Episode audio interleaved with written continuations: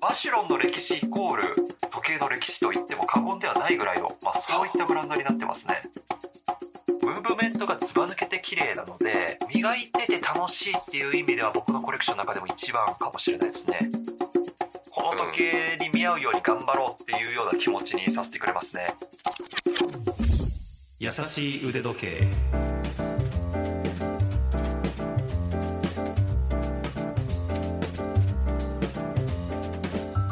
YouTube チャンネル腕時計のある人生の RY です。ラジオ関西アナウンサーの春名由紀です。この番組では腕時計のことが大好きな我々二人が気の向くままにトークします。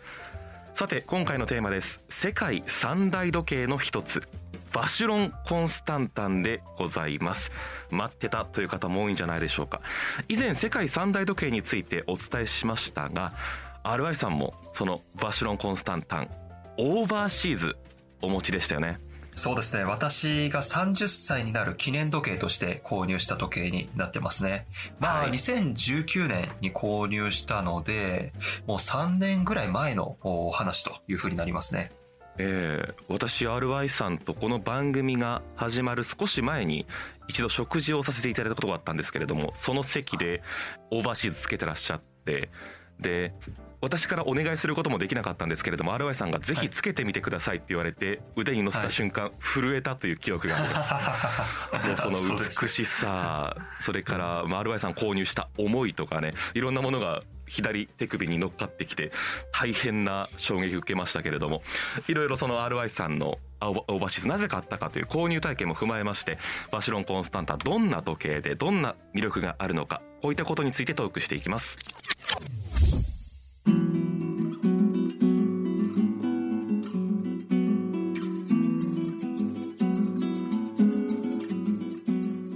さあということでもうご存知の方も多いと思いますが世界三大時計と言いますとおさらいしておきます。パテック・フィリップオーデマ・ピゲそしてバシュロン・コンスタンタンでございます。アルバイさんその30歳の記念ということで世界三大時計買おうという思いがまずあったと思うんですけれどもバテック・フィリップでもなくオーデマ・ピゲでもなくなぜバシロン・コンスタンタを選んだんでしょうか？そうですね。私はそもそももう世界三大時計ブランドって自分には縁がない存在だと思ってたんですね。まさにこう雲の上のブランドで、まあ、お金の面でもそうですし、うん、なんかこう自分自身があそういうのを手にできるような存在でもないというふうに思ってましたので、はい、もう全く、まあ、興味がないっていうわけではなかったんだけどもまあ自分には程遠い存在だなっていうふうに思ってたんですけども、うん、2018年ぐらいにですねバシロン・コンスタンタンから56という時計が発表されたんですね。はい、でそれがですねなんと128万円という価格だったんですよ。まあどんなに、えー、世界スタンダード系ブランドって安くても、まあ200万円、300万円以上するのが一番安くてそれぐらいだったんですけども、うん、あれ128万円かということで、あれ？もしかしたら頑張ったら手が届くかも、まあ、そんな感じがしてですねちょっと場所のコンスタンタンにえー、興味が湧いてですね調べ始めた、うん、まあ、そんなところからですねどんどんとこうバシュロンの魅力に飲まれていったと、まあ、そういった感じになってますね。128万円というと普通のブランドにしては超高級なモデルだと思うんですけれどもその雲の上のいわゆる世界三大時計の中では安かったそのエントリーモデルみたいなことだったんですかね？そうですねはい。あのー通常ですねもっとこう手間暇かけてとか、まあ後で説明したいと思うんですけど、ジュネーブシールとか、まあ、そういった承認とかですね、はい、いろんなものがこう乗っかっていろんな、ね、価格になると思うんですけど、うん、あのステンレス製でであったりとかジュネーブシールを獲得しないとかですね、はい、まあ、そういった、まあ、コストカットって言ったらあれなんですけども、えー、戦略立ててですね、えー、かなりお安く仕上げてきたっていうモデルになってますね。なるほど。それで RI さんの目に留まったわけですからブランドとしては狙いは的中したっていう感じですね。いや間違いなく裾野は広がったと思いますね。えー、だから一般の方でもあれ？世界三大時計としては安いぞ。これちょっと頑張ればみたいな希望が出たわけですよね。いや本当そうですね。なんかこう、はい、雲の上から手を差し伸べてくれてるような、うん、そんな感覚でした。まさにそんな感じなんですね。そうそう。へえでまあいろいろと、まあ、そこから購入を検討されるわけですけど、うん、ブティックに行かれたんですか？どんな感じなんですか？そうですね。あの銀座にですねバシュロンの路面店、はい、ブティックがあるんですけども、はい、今はですね2店舗あるんですね。新しい、まあ、エルメスの近くの角の本当に超一等地にでかいのがドーンとできたんですけど当時はですね、もうちょっとこう奥まった方の方にこじんまりとした感じのブティックがあったんですけども行ったんですよね、うん、まあそこにですね なんかこう足を踏み入れるっていうこと自体がですね、まあ、すごくこう自分にとっては驚きだしすごい緊張もしたし背筋が伸びる覚えだったんですけども、まあ、そこのスタッフの方がですねすごくこういい方でで中国国籍の方だったと思うんですね。で、はい、その方すごい日本語も流暢ですごく丁寧に積極していただいてでですねそれから2年後ぐらいにそこに訪れたらですねなんか僕の名前もまだ覚えててくれてて、うん、でああの時56探されてましたよねみたいなことも声かけていただいてですね。え？いやなんかすごいなと思って。いや1回しか会ってないんですよ。そうですか。そのだから2年間空いたんだ、うん、そう。あのオーバーシーズを買ってからですね、はい、まあ、ちょっとまたねあのそのブティックの方にもちょっとフラッとね立ち寄ってみたんですけども、うんうん、あの時に2018年頃になんか一度来られてますよねみたいな声かけていただいてうわすごいなと思って。なんだそれは。本当に感動しましたね。もちろんあれですよね。ドアの前には白い手袋をしたああそうそう。方がいらっしゃって確かそうだてくれるんですよね。と思いますね。そうそうそうそう。あれあれねドラマンねよかれと思ってされてると思うんですけど、うん、あれ消費者からすると緊張しますよね。やめた方がいいと思うんですけど。やっぱりあれは RI さんのようなというか私とか RY さんの当時のこのああここに入っていいんだろうかっていう方にとってはすごくハードルが高くなるかもしれませんけど。感じますよね でもそれ入ったんだ RY さんは。そう頑張って入りましたね。素晴らしい。その中の覚えてくれていた名前覚えてくれていた以外にこうどんな設備があったとかそういうのはどうですか？なんかね、うん、ちょっとこう黒を基調としたような雰囲気で、うん、ちょっとこう厳かなっていう感じですかね。厳かな感じ。うん、厳かな感じで、やっぱいかにも高級っていう感じで、うん、あとね、なんかチョコレートが出てきたような気がしますね。あの、バシュロンの、そう、あの、丸太十字をかたどったようなチョコレートと、うん、なんかこう、おしぼりとお水が出てきたような気がして、わ、なんか、すごいおおもてなしだなと思いましたね、なんか。今私は目を閉じて聞いていたので もちろん入ったことがないからちょっと RY さんのおかげでリモートですけどそこに入れたような感じが しましたね。いや特別な体験すぎていつか自分ももし入ることがあればっていうのに夢が今膨らんでおります。優しい腕時計さあ改めてですけれどもバシロン・コンスタンタンブランドの歴史であったりどういう特徴があるのかということについて聞いていきたいと思います。アルバイさん教えてください。どんなブランドですか？まあ、そうですね。まず印象個人的なイメージとしては知性的な人が好む時計ブランドなのかなというふうに思ってますね、まあ、例えば有名人ですと、まあ、タモリさんとか、イチローさんとか、秋元康さんとかですね、が、バシロの愛用者としても有名だったりしますね。はい、で、歴史も非常に長くって、創業が1755年ということで、もう今から270年ぐらいですかね。まあ、そうですね。前に、うん、うん、創業されたっていうことで、今までですね、しかも一度も途切れることなくずっと経営されてるんですね。まあ、そういった継続経営されている世界最古の時計ブランドというふうに言われています。うん、で、まあ本当にね、その間にはまあ世界的な対戦とかですね、まあいろんな技術革新とかね、いろんなことがあったと思うんですけども、まあまさにね、そういったものを乗り越えて、こう、続いている時計ブランドということでも、バシュロンの歴史イコール時計の歴史と言っても過言ではないぐらいの、まあそういったブランドになってますね。うんバシロン・コンスタンタン技術力どうですか？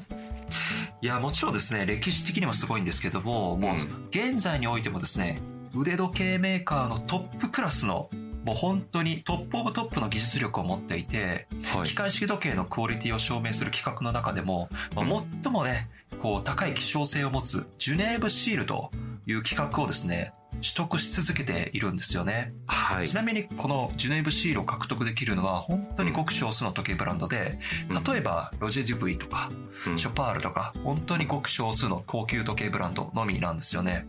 そのジュネーブシール確かな機関から認められているということですが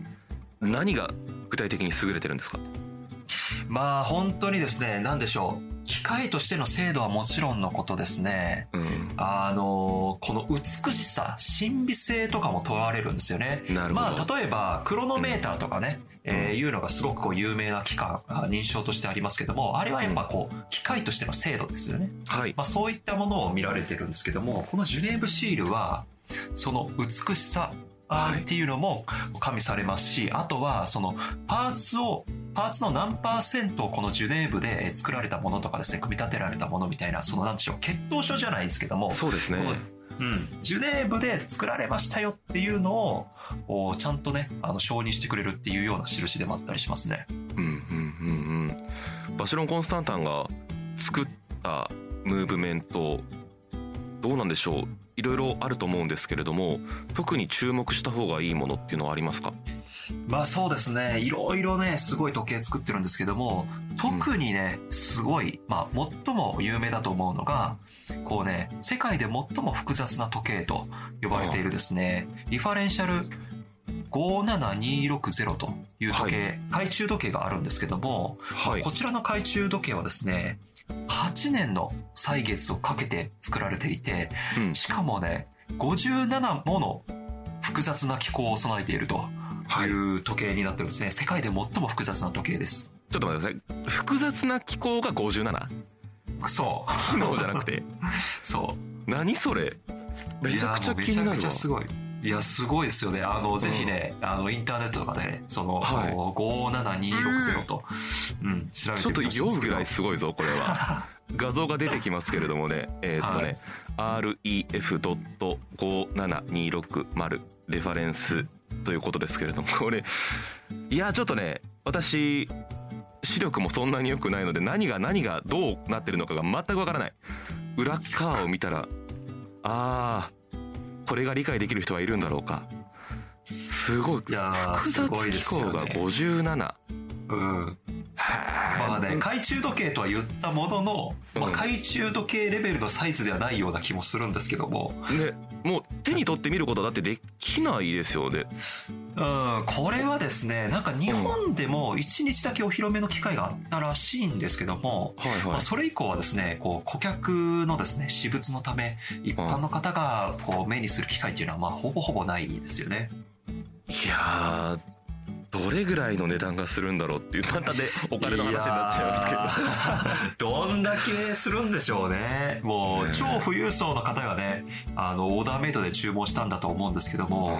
まあ、ちょっとね、1億、2億じゃ足らないと思いますよね。うわーすごいなそんな高価な時計がこの世にあることがびっくりですけれどもいや本当に確かな歴史に裏打ちされたその技術力ということがよくわかりました優しい腕時計。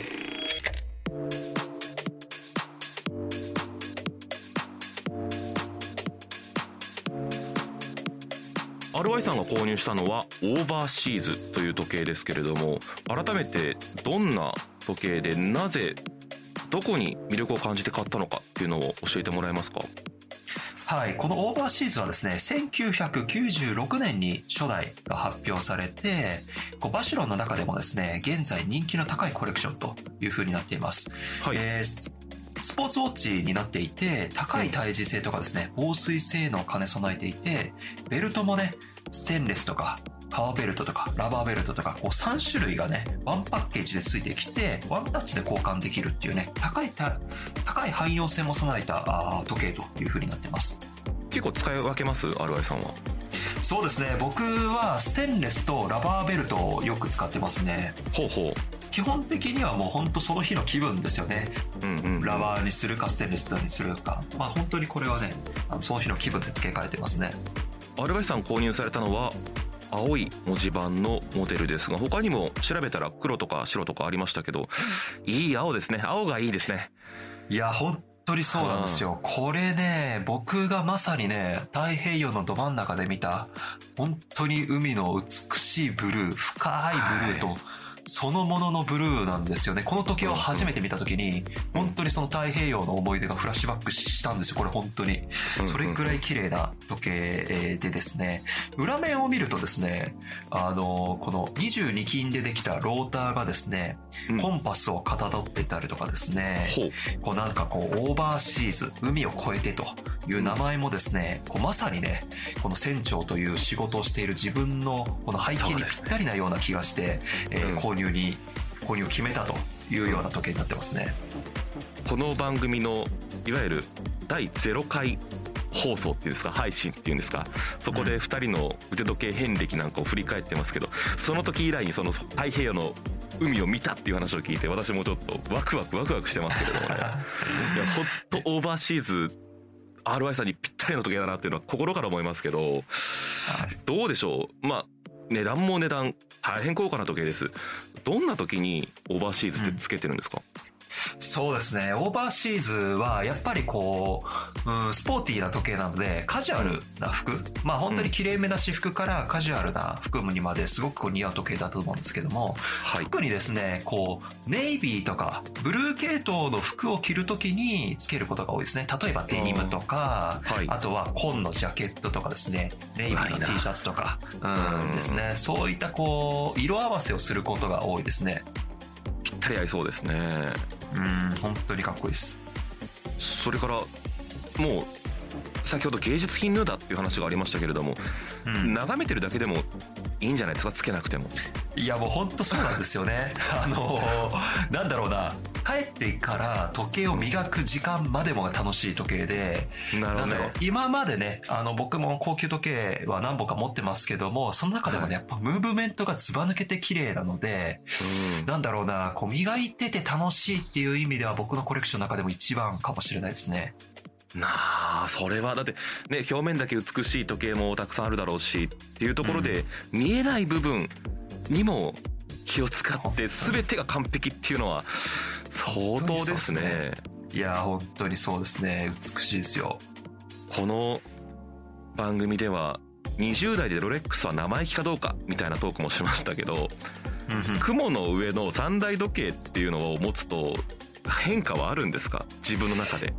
いややっぱりこうなんだろうな背伸びするというか背筋が伸びるっていうかこの時計に見合うように頑張ろうっていうような気持ちにさせてくれますね。なんか僕は結構 YouTube でもそうなんですけど、はい、なんかこここぞっていうね大一番の時計を買いたいっていう時にはですね、うん、こうなんだろう今の自分にドンピシャな時計っていうよりは5年後から10年後に似合ってるだろうなっていう時計をですね、ちょっとこう背伸びして買う方が、はい、なんだろう、そこに似合っていく過程も楽しめるし、似合うように頑張ろうっていう気持ちも生まれるし、うん、で、頑張ってようやくその時計に追いついて似合い始めたと。その後も楽しめるし、なんかここですごい長い期間楽しめるし、人生をより良くしてくれるような気がしてて、すごいお勧めしてるんですよね。5年から10年後に似合う時計。まあそれが僕にとって26歳で購入したロレックスのサブマリーナだったり、今回30歳で購入したバシロコンスタンタのオーバーシーズだったりするんですけども、まあそういった意味で、うん、本当にこう、なんだろうな、まだ自分に似合ってるかどうかわからないですけども、これに似合うように頑張ろうってこう、なんだろうな、引き上げてくれる時計だというふうに感じてます。私はねロレックスはもう RY さんお似合いだもうぴったりだと思いますけど、はい、バシロに関しても相当お似合いですよ、はい、ただ次がまだあるだろうなっていうのが思っていて、うん、それをもう、さっきのようにもう普段から使いこなせてらっしゃるアルバイトさんも想像できるしその時にはもっとさらに上の時計がアルバイトさんのコレクションにあるわけですから、ちょっとね、もう一ファンとして今後の RY さんの腕時計遍歴から目が離せないです。うわありがとうございます。優しい腕時計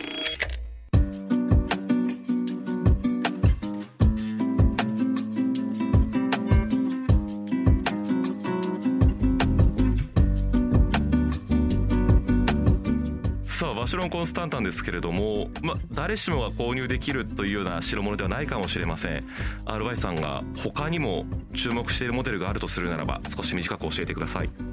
そうですね。まず冒頭に挙げた、うん56というモデルですよね。はい、まあ、これはね、えー、あの、ドレッシーな時計なんですけども、結構ね、文字盤が2等に分かれていたりとか、アラビア数字があったりとかですね、これデニムに T シャツとかね、カジュアルな服装に似てもめちゃくちゃ似合うんですよね。もうこれはね、本当にもう、今でも欲しいぐらいの時計ですね。なんでしょうね。その、綺麗なだけじゃないというかね、うん針の存在感もあるし、文字盤も少しカジュアルさをプラスしてるのかなっていう感じがしますね。うん、そうなんですよね。で、しかも、あの、なんだろうな、今でこそ128万円よりも高くなってしまいましたが、それでもね、あの、世界三大時計ブランドの時計としてはもう破格の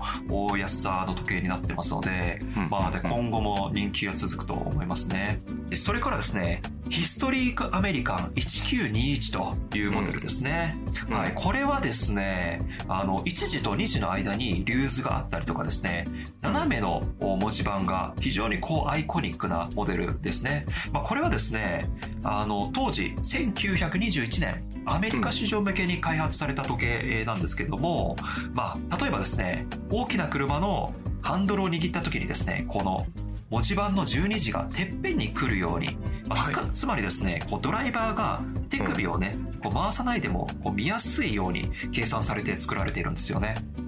今画像を見てますけどなんだこれって感じですね。丸なんだけど四角いケースに入っていてその四角ほぼ近くに近いケースの右上の角のところにリューズがあってそこに12時が来る。つまり文字盤全体が左回りに傾いてるんですよねそうなんですよね。まあ本当にドライバーズウォッチっていう感じですね。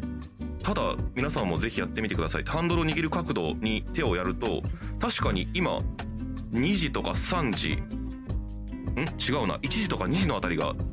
頂点に来ますもんね。見るときに。そうあそうなんですなるほど。そういうことか。うん。本当にドライバーのためだけそうそう。に最初は作られたけど今はおしゃれだと。ドレッシーっていうね。で他のブランドではねなかなか見ないデザインなので、そうですね。こう、うん、ブランドを象徴するモデルだと思いますね。なんか遊び心もあるんだな。うん。このね違う数字っていうかね。うんうんうんうん。面白い形してて。他になんかこう特徴とかってありますか？バシュロンのそうですね。あと個人的にすごいなって思うのはバシュロンはですね、うん、こう8年保証っていうのをやってるんですね正規で買うと。8年？そう。だから8年買っ買ってから8年間は、こうなんか不調とかね、出てきたら、こう無償で、こう保証内で、えー、整備してもらえる、直してもらえるっていうのがあるんですよ。これは世界5大時計ブランドの中でも、うん、こうバシュロンだけですね、この8年やってるっていうのは、他はね、2年とか3年とか、多くても5年とかなんですよ。ねそのイメージ8年っていうね、そういかにね、その信頼性をに自信を持ってるかっていうところですよね。そうですね。うん、僕もですね、これ、あの、オーバーシーズがですね、ちょうど買ってから2年と半年ぐらいかな、に、あの、不調が出てきたんですよね。うん、で、それ持ってったらですね、こう、無償でオーバーホールとか、あしてもらってですね、あの、綺麗になって、えー、ぴったりとね、戻ってきたっていうのがあるので、これ本当に嬉しいポイントですね。うん少なくとも向こう8年は買ってからは不調が出にくいっていうことの、まあ、表れなのかなっていう感じがしますね。もう自信の表れなのかな。うんかもしれないですし、うん、まあなんだろうな。あとはやっぱその、バシュロっていうこの、リシュモングループに属す、属してるんですよね。グループ、はい、コングロマリットで言うと、うん。で、このリシュモングループは結構ね、IWC とかカルティエとかもそうなんですけど、8年保証っていうので、ね、結構打ち出してきてるので、はい、まあその流れを受けてっていうのもあると思いますね。なるほど腕時計を買うという考えが少し変わった感じがしますね歴史を買う伝統を手にするとかその安心を求めるとかね。このバシロン・コンスタンタンを買うという行為考えるという行為で少し腕時計を考えるそんなきっかけになった回かなと私は思いました。優しい腕時計。